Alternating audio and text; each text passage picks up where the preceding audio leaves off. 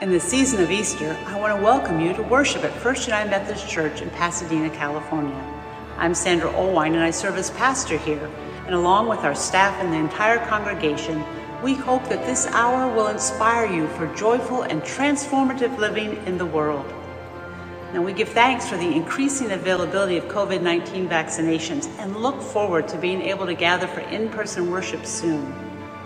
In a commitment to the safety of all of our members and the larger community, though, we continue to exercise patience, trusting that the Spirit will continue to bind us together even as we remain physically distanced from one another in worship. So, in the hope, power, and promise of resurrection, let us turn our hearts to prayer, praise, and proclamation.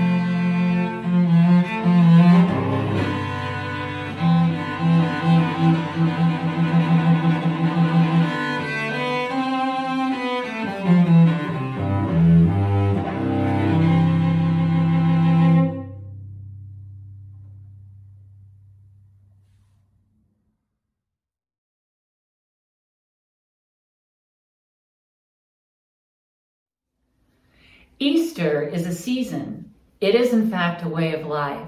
So we can gather in our separate places in joy because we believe that even now God is creating us anew, bringing hope and possibility from despair and dead ends. With an Alleluia spirit, then, please join us in the call to worship. Sing to the Lord a new song, for the Lord has done marvelous things. God's right hand and holy arm have worked salvation. We give thanks to you, Lord, for you have done marvelous things. When we were walking in darkness, you were there. When we were kneeling in weakness, you were there. When we drew near feeling worthless, you were there. When we were needing forgiveness, you were there.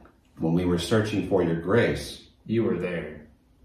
We give thanks to you, O Lord for you have done marvelous things.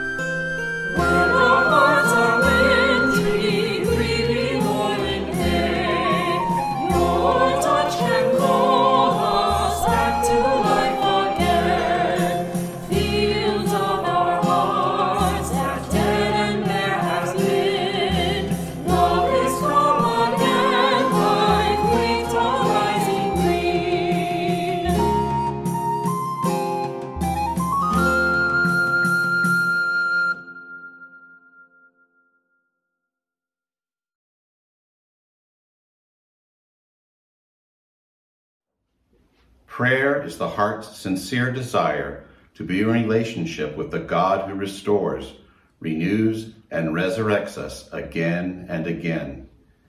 In a spirit of anticipation, then, please join me in the prayer of the day. Creator of life, in raising Christ Jesus up through, out of, and beyond the chains of death, you open for us the way to eternal and abundant life. May our alleluias on this day float high above the ceiling of what we think we know and transcend to the heaven of what we believe and thus live.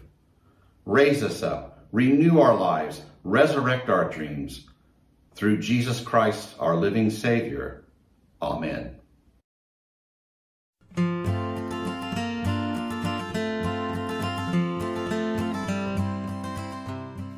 Good morning, young Christians, and happy Easter! Today is the fourth Sunday of the season of Easter, and today we're remembering and celebrating something that Jesus taught his disciples. Jesus liked to give examples from just everyday things in the world to help his disciples understand him and know who he was and what he was all about. So, one of the examples that Jesus gave is he told his disciples that he was like a good shepherd. What is a shepherd? A shepherd is someone who takes care of, that's right, sheep. So Jesus said that he was like a good shepherd who cares for and loves his sheep. Now, Jesus gave the example of someone who is a hired hand, somebody who is hired to take care of some sheep just for a little while. He said, if a person who is hired to take care of sheep for just a little while, if all of a sudden a big, scary wolf showed up, what would that hired person do? Would that hired person stand up to the wolf and risk his life to save those sheep? Probably not, right? That hired person would run away. But Jesus said that He is the good shepherd, and He would be willing to lay down His life to protect His sheep. Jesus said that hired person doesn't know those sheep or care for them. But Jesus said, I am the good shepherd. I know my own, and they know me. You see, Jesus cared for each and every sheep. It feels good to be known and cared for, doesn't it? You know, the whole reason we have this story is because John, one of Jesus' disciples, wrote it all down. And now we have it as a book in the Bible called the Gospel or the Good News according to John. In John's Gospel, he talks about himself as the disciple that Jesus loved. But John knew that he wasn't the only one that Jesus loved. He tells the story about how Jesus compared himself to a good shepherd who loves and cares for all of his sheep. And you know what else Jesus said? Jesus said, I have other sheep who do not belong to this fold.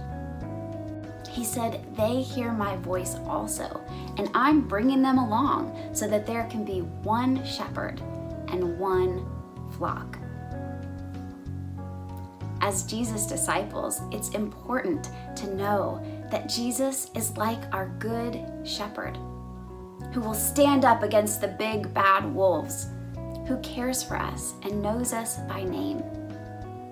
And that Jesus has other sheep, sheep that aren't in our group, that aren't in our church, that aren't in our community, sheep who maybe are a little bit different than we are.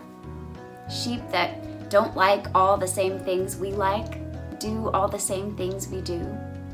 Sheep who live differently, love differently. And just like we are the disciples that Jesus loves, the sheep that the Good Shepherd calls by name, Jesus calls them too, brings them along so that we can be one flock with one shepherd. I wonder if this week you could notice who is outside of my flock, who is in a different group, who does things a little differently than me, maybe someone that you don't always want to play with or include. And remember that Jesus knows their name loves them, and cares for them just like you. Let's pray. Dear God, thank you for Jesus, who loves us and cares for us like a good shepherd.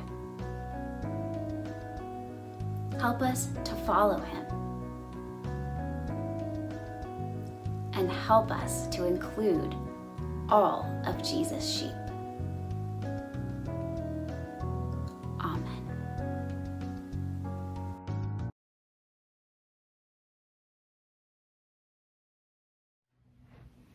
The first scripture lesson on this fourth Sunday of Easter comes from the first letter of John, chapter 3, verses 16 through 24.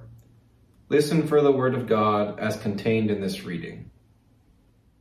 We know love by this that he laid down his life for us, and we ought to lay down our lives for one another. How does God's love abide in anyone who has the world's goods and sees brother or sister in need and yet refuses help? Little children, let us love, not in word or speech, but in truth and action. And by this we will know that we are from the truth and will reassure our hearts before Him whenever our hearts condemn us. For God is greater than our hearts, and He knows everything. Beloved, if our hearts do not condemn us, we have boldness before God, and we receive from Him whatever we ask, because we obey His good commandments and do what pleases Him. And this is His commandment that we should believe in the name of His Son, Jesus Christ, and love one another, just as He has commanded us. All who obey His commandments abide in Him, and He abides in them. And by this we know that He abides in us, by the Spirit that He has given us. The Word of God for the people of God. Thanks be to God.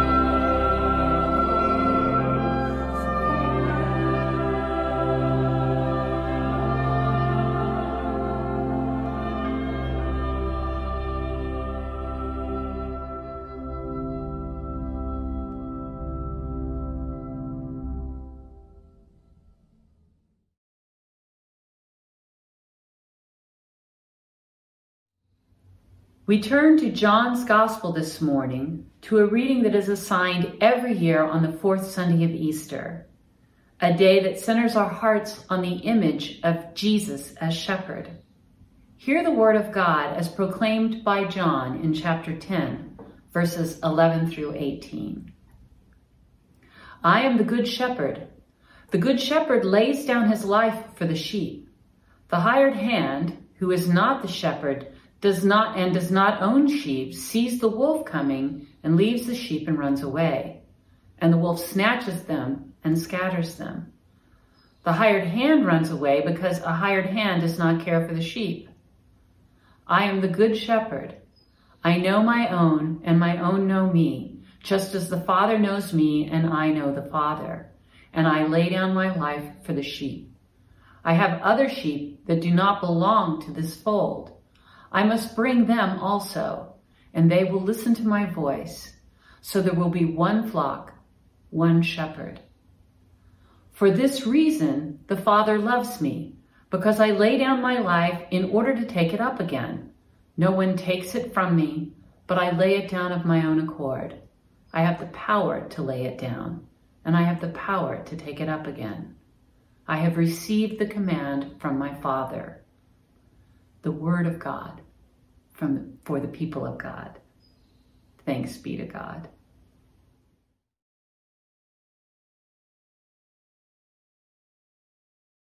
Great. We're so glad to continue the conversation uh, with Diana Butler Bass this morning on her newest book, Freeing Jesus. Uh, Diana, thank you again for uh, joining us for, for week two.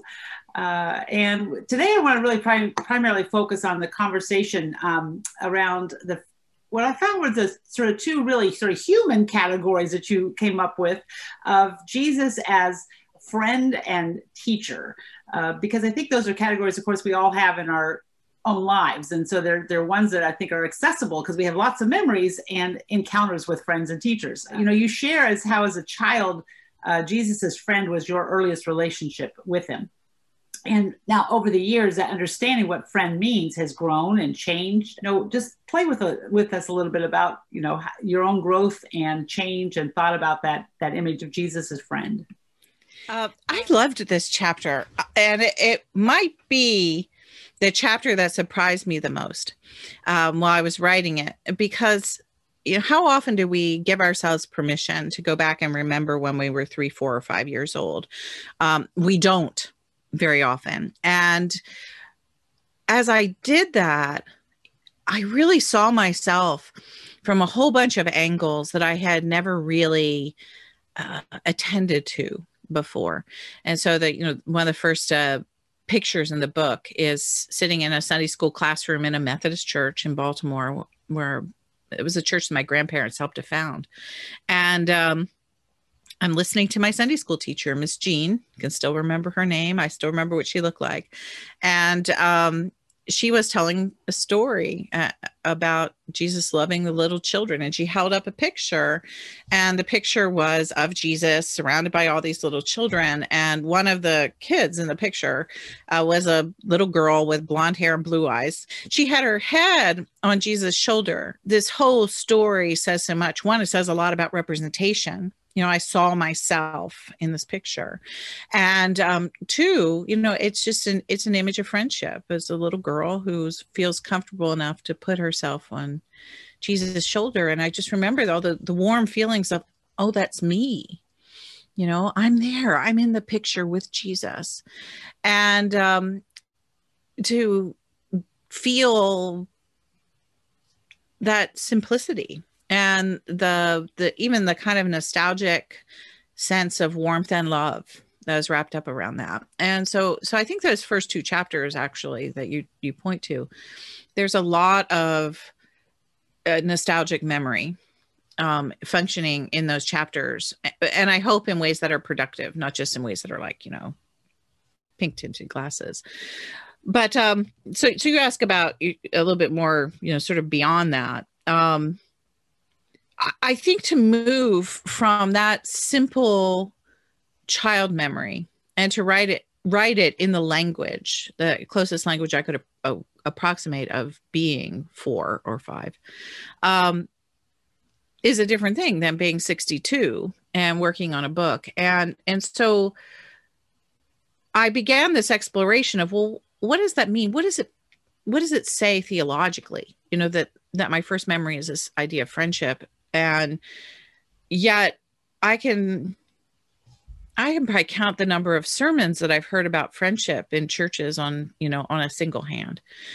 And so I went on kind of a journey with this idea through scripture um, in both the Hebrew texts and in the in the New Testament. And lo and behold, this is actually a major theme uh, throughout the Bible. And that's where the surprise came, you know, is that really as a three, four, or five year old little tiny kid, when I'm having these first experiences of friendship and church and Jesus being my friend, um, I was actually reenacting in some ways um, one of the most profound biblical narratives that there is. And you know, the, the the short and easy version of it is that in the, the Hebrew scriptures, is God refers to most of the patriarchs and matriarchs of Israel as God's friends. And that's that's remarkable because in the ancient world all the other cultures that are around Israel um, gods are not the friends of regular people walking around on the earth. Um, the gods do all sorts of things to regular people. They they they force people to their knees to make them worship them. They they get mad at people and they say give me these sacrifices and then i'll be happy with you and your crops will grow again. Um, sometimes in lots of different mythologies of the ancient near east uh, you get gods who come to earth and rape women. I mean these are not nice gods uh, that surrounded the, the the culture of israel. And yet israel's god is primarily a god who is seeking to be friends uh, with those whom will be faithful and who proclaim God's love and justice. And so, so you get this whole line of friendship um, in in the Hebrew scriptures, and that just, I mean, it almost makes me cry. It's so beautiful, and and I and so with that in mind, turning to the New Testament and understanding how deeply steep Jesus is in these stories, I started looking for this, and um, there the most obvious is the verse in John where Jesus says, "I no longer call you servants, but I call you friends." Um, and that's that's become one of my my favorite verses in the New Testament since writing this book. But um, it's it's present in a lot of different ways that are that's more subtle about when Jesus is hanging around with the disciples and sort of what's happening there, and uh, the you know the relationship I think between Mary Magdalene and Jesus. Um, although our culture loves to think about it as a sexual relationship, it certainly was an incredible male female friendship and so here you have in the New Testament friendship showing up again, but it's not with the the special people of the of the Hebrew scriptures, the matriarchs and patriarchs who, you know, are called out in all these extraordinary ways by God. And it's with regular people. It's with tax collectors and and sinners and you know a bunch of women and and fishermen and all kinds of really kind of ragged folks. And now these people find themselves in friendship with God. And I think that that's not a superseding thing of the Old Testament. I think the Old Testament foreshadows um, our understanding of a friendship seeking God. And that um, Christians by and large have lost that emphasis. And so for us to recover it and understand that is a really important part of Jesus' Jewish framework is that God is the one who is seeking uh, the friendship of humankind.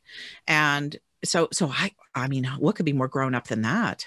I mean, now I just think to myself the the way I knew Jesus when I was 3 speaks to where I am exactly right now at 62. And what a mind blowing um, kind of way of understanding a spiritual journey is that is the first way that i understood god is actually probably one of the deepest most profound and most mysterious ways that i'm now re-exploring um, and love yeah, I love that section, uh, this whole section of this book. Um, and you find sort of rediscovering um, that sacredness of friendship and, mm-hmm. the, and and the sacredness of God God wanting to be friends with us. I mean, it's just as you said, it, sort of, it does make you tear up because it's just such a it, it's such an intimate um, and accessible relationship. One of the um, and and is the case in all of my books. Not only do I quote Bible and theology and Christian tradition, but I, I quote lots of you know lots of psychology and sociology and stuff like that. And and uh, one of the books I read on friendship uh, that was just from a you know regular old secular psychologist and there was this line that I just loved is that even children know that a friend is someone you trust and can play with. And I just went, "Oh my gosh, what a thought, you know, is that's that's Jesus. That's in the Christian vision. That's God. Um, you know, is that is God is Jesus is someone we can trust and play with. And it's just like I'm running out to the playground right now because that's what I want to do. And talk about freeing Jesus, especially in a pandemic, is that we've been so isolated from others whom we can trust and play with. And and so we're ready. You know we want to get on that playground. We want to be back in those rooms full of trust. And, and so so it, i just think that you know my heart is crying out for for the playground right now. Yeah. So. You know, I really, really appreciated how you also on the the going on with the John text where Jesus says that you know um, no no greater love is, than this is that one would lay down one's life for their friends and you're right we tend to look at that only in the sense of the crucifixion right that's coming. And so it becomes an unaccessible kind of uh, event or it's like a singular event that happened to jesus but um, or we get into thinking it's this mag you know we've got to protect somebody or running running into a burning building or something. But you you take it in a, and you take it out of that major framework so yes sometimes that's might happen right we're going to save somebody from a burning building but more often what are those things that we have to lay down? Those things in our lay down for friends you know? Um, i thought pride you know uh, we might have to lay down our pride. We have to lay down our assumptions. We might you know there's things that we lay down um, uh, for for friendship to grow and to develop. Um, so what are some things that right now we might need to lay down to let our friendship with jesus grow Oh gosh, what a great question. I think that you need to explore that with the congregation. now I'm going to be thinking about it for weeks. I told you last week that um, you know I've been learning my own book you know, as I've been uh, in conversation with people about it. That's a really that's a that's a really good a really good question. Yeah, you know, I think about a lot of the times when I haven't been able to lay down something and it's been the thing that broke the friendship, you know. And yeah, I've I actually wrote and grateful about those friendships, uh, a friendship where, in effect, my own pride and my own envy really got in the way of of gratitude which was the thing that was needed to restore friendship and and so you know it, it's hard to look at yourself like that sometime and say what is what is it going on with me you know that's stopping this from really really happening? I feel pretty vulnerable and pretty open about jesus right now. I'm, I'm kind of i'm kind of okay okay thinking about that that vulnerability and all the crazy things i've had to let go of because i just put them in the pages of this book.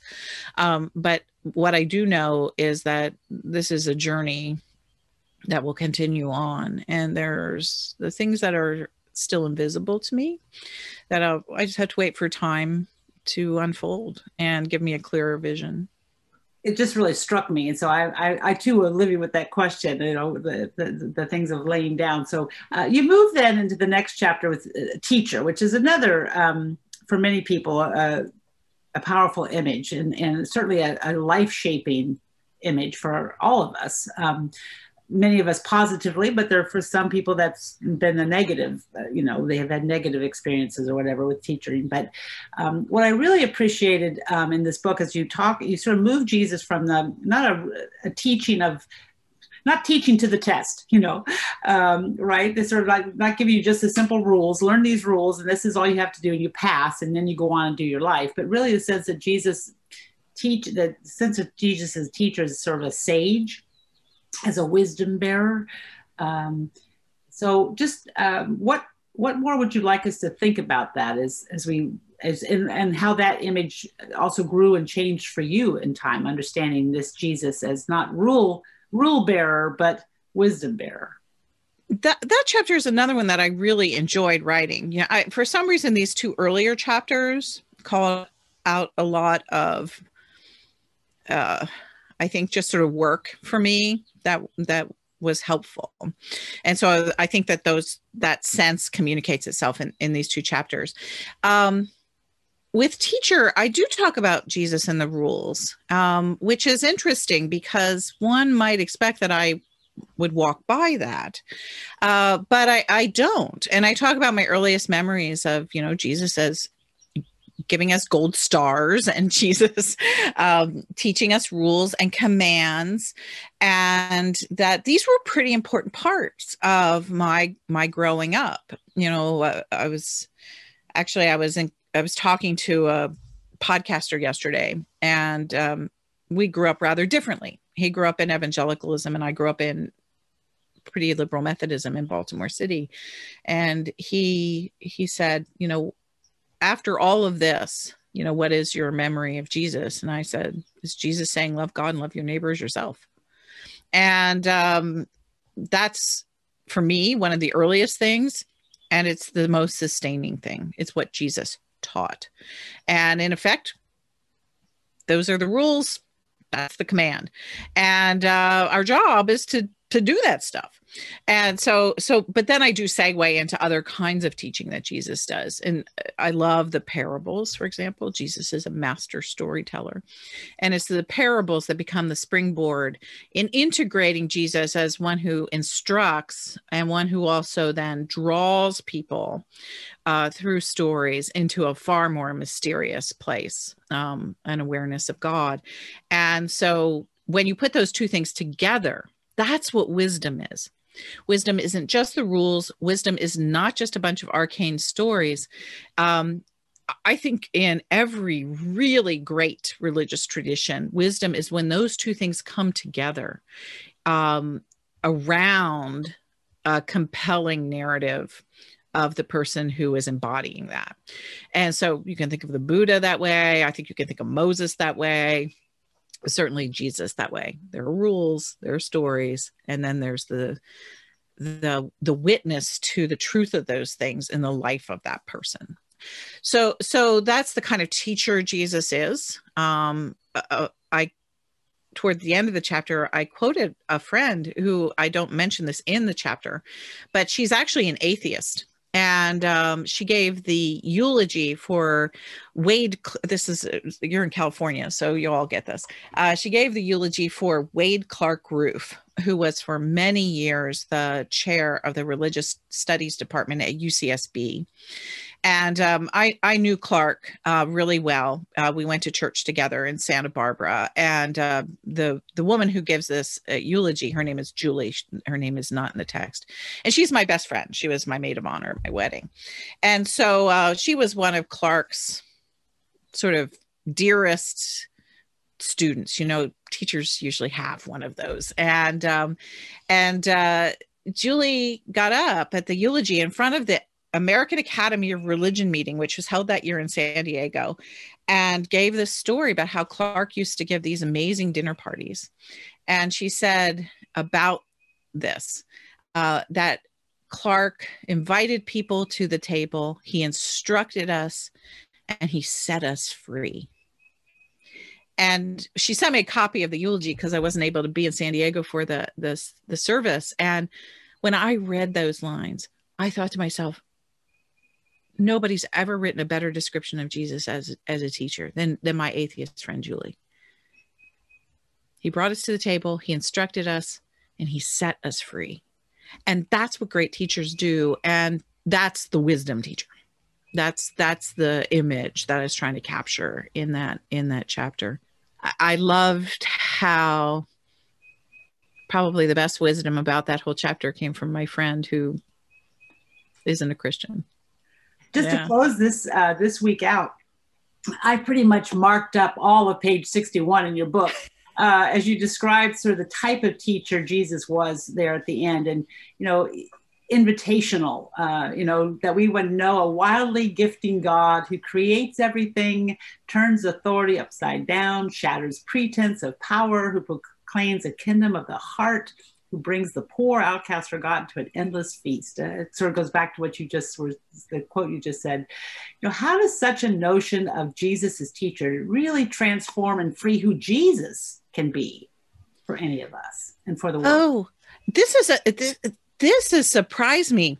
Many of the people who have interviewed me to this point about freeing Jesus have been people who are now ex evangelicals. And one of the things that is astonishing about these interviews is that they never knew Jesus as teacher.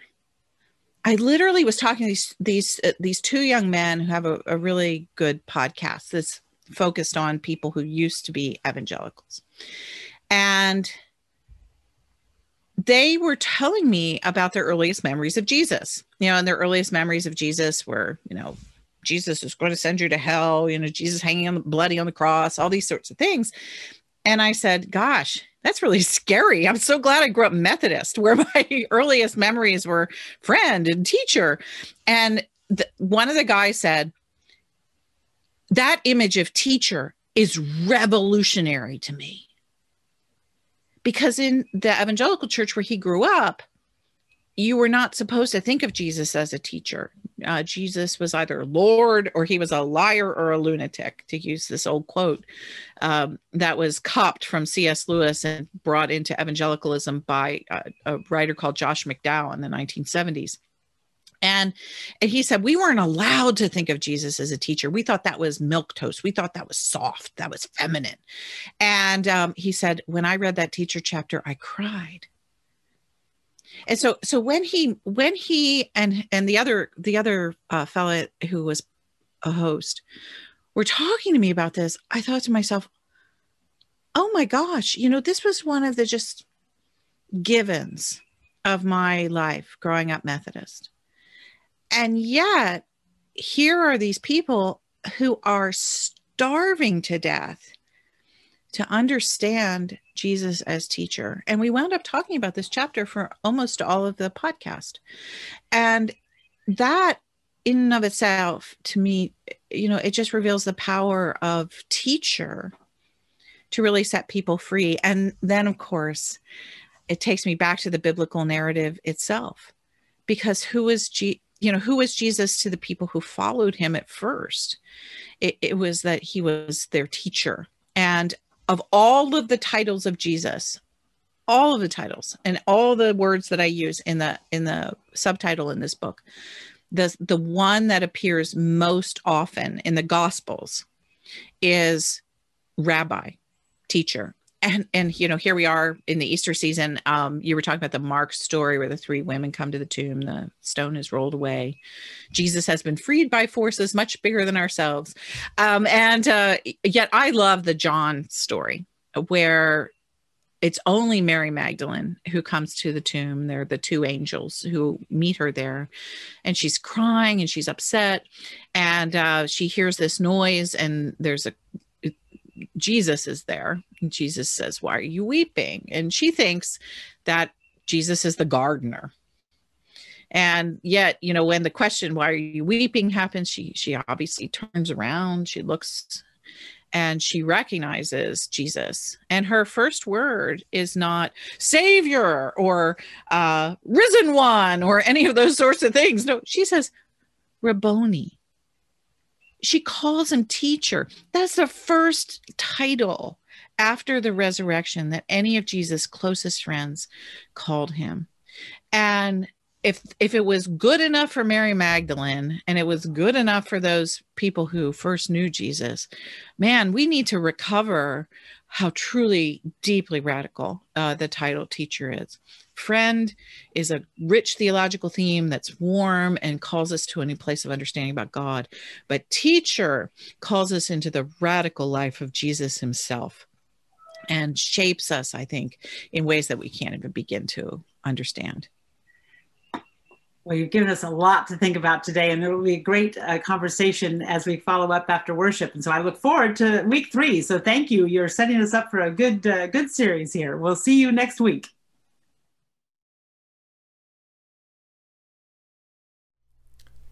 Let us pray. Creator God, we give you thanks and praise for the earth that you have made and for all of our many blessings. These things provide us with all that we need and with even more to share with others. As spring arrives, your creation itself shows forth the new life that is made possible by the dormancy of winter. In raising Christ from the dead, you have shown us that new life in you is found whenever we lay down our lives for others. And so, as we seek to follow your way, we pray now for the whole world, for your church, and for this congregation. Hear our prayers for the nations and for all people. Inspire political leaders with an understanding that they are to be servants of all. We pray for the replacement of corruption and cynicism with renewed cooperation and self sacrifice, from the cop on the beat all the way up to the Oval Office. Raise up a generation of public servants who will reimagine their calling to be laying down their lives for the improvement of the social fabric, not grabbing for their own power and influence at any cost. O oh God, in the meantime, use us to ameliorate suffering on the part of those our systems have left behind. Embolden us to use our personal influence and resources in ways that build your blessed community, that bring forth new life from the desolation of selfishness and violence that surrounds us now. Bless your church wherever your holy name is lifted this day. Although our church is currently frozen by a winter of disagreements and division, we trust that you can bring forth new life, even from our brokenness. As we continue to expend our energy on internal struggles, lift our eyes to your call to lay down our lives for others. To worship and serve you is our highest purpose, O God. We pray for our Bishop Grant and Superintendent Jim, and we continue to pray for Amy Aitken as she prepares to assume the leadership of this congregation. Strengthen the work of all your people, and hear the prayers offered across our district today for the people of Friendly Valley Community United Methodist Church in Newhall and at Lancaster United Methodist Church. God of mercy and grace, send your spirit of compassion on all who suffer this day in mind, body, or spirit. We pray for the homeless, for the forgotten and the lonely. We pray for those suffering from the coronavirus and all who have laid down their lives to serve them. We pray for those who mourn the dead, the countless families who have lost loved ones to COVID, but also those who grieve the loss of any kind. Send hope to those who await economic recovery after this long year of want. We lift now before you all the persons and situations that are found in today's prayer list, especially Bob and Nancy Hardaway. We pray all of these things as faithful followers of Christ, who became a servant, humbled himself, and was obedient even unto death on a cross. And so it is in solidarity with him that we recall the words he taught disciples to pray Our Father, who art in heaven, hallowed be thy name. Thy kingdom come, thy will be done on earth as it is in heaven. Give us this day our daily bread, and forgive us our trespasses as we forgive those who trespass against us. And lead us not into temptation, but deliver us from evil. For thine is the kingdom and the power and the glory forever and ever. Amen. Thank you for joining in this time of online worship from First United Methodist Church in Pasadena, California. Please take a moment right now to download this week's bulletin, and then you can refer to it during the week. A link to the PDF version can be found in the video description. A class about end of life planning called Ending Well begins tomorrow, led by our own Janet Logan. This class is not just for elders, and so I encourage you to make a plan, whatever your stage of life is. Full details about the class can be found in today's bulletin. I know you're enjoying the chance to get to know Diana Butler Bass as she continues to be in discussion with Pastor Sandy these four weeks. Vroman's Bookstore is making copies of her book, Freeing Jesus, available to us at a discount. And so I encourage you to support them as a local business. You can see details about how to do that in today's bulletin. The book is also widely available on Kindle and other electronic platforms. It has been a long time since we've seen actual altar flowers, but we are grateful to Marilyn Weilander, who contributed imaginary altar flowers today in honor of her husband Roger's 81st birthday. The money that would have gone to the florist was given to our Tuesday social service ministry. Happy birthday, Roger. Remember to use the online giving website. You can find a link in the video description or simply click on the donate button on the church's website. Connect at fumcpasadena.org is the email address to use when you need to reach the clergy staff with your prayer requests and life events. Be well, get vaccinated, and remember to wear a mask, at least most of the time.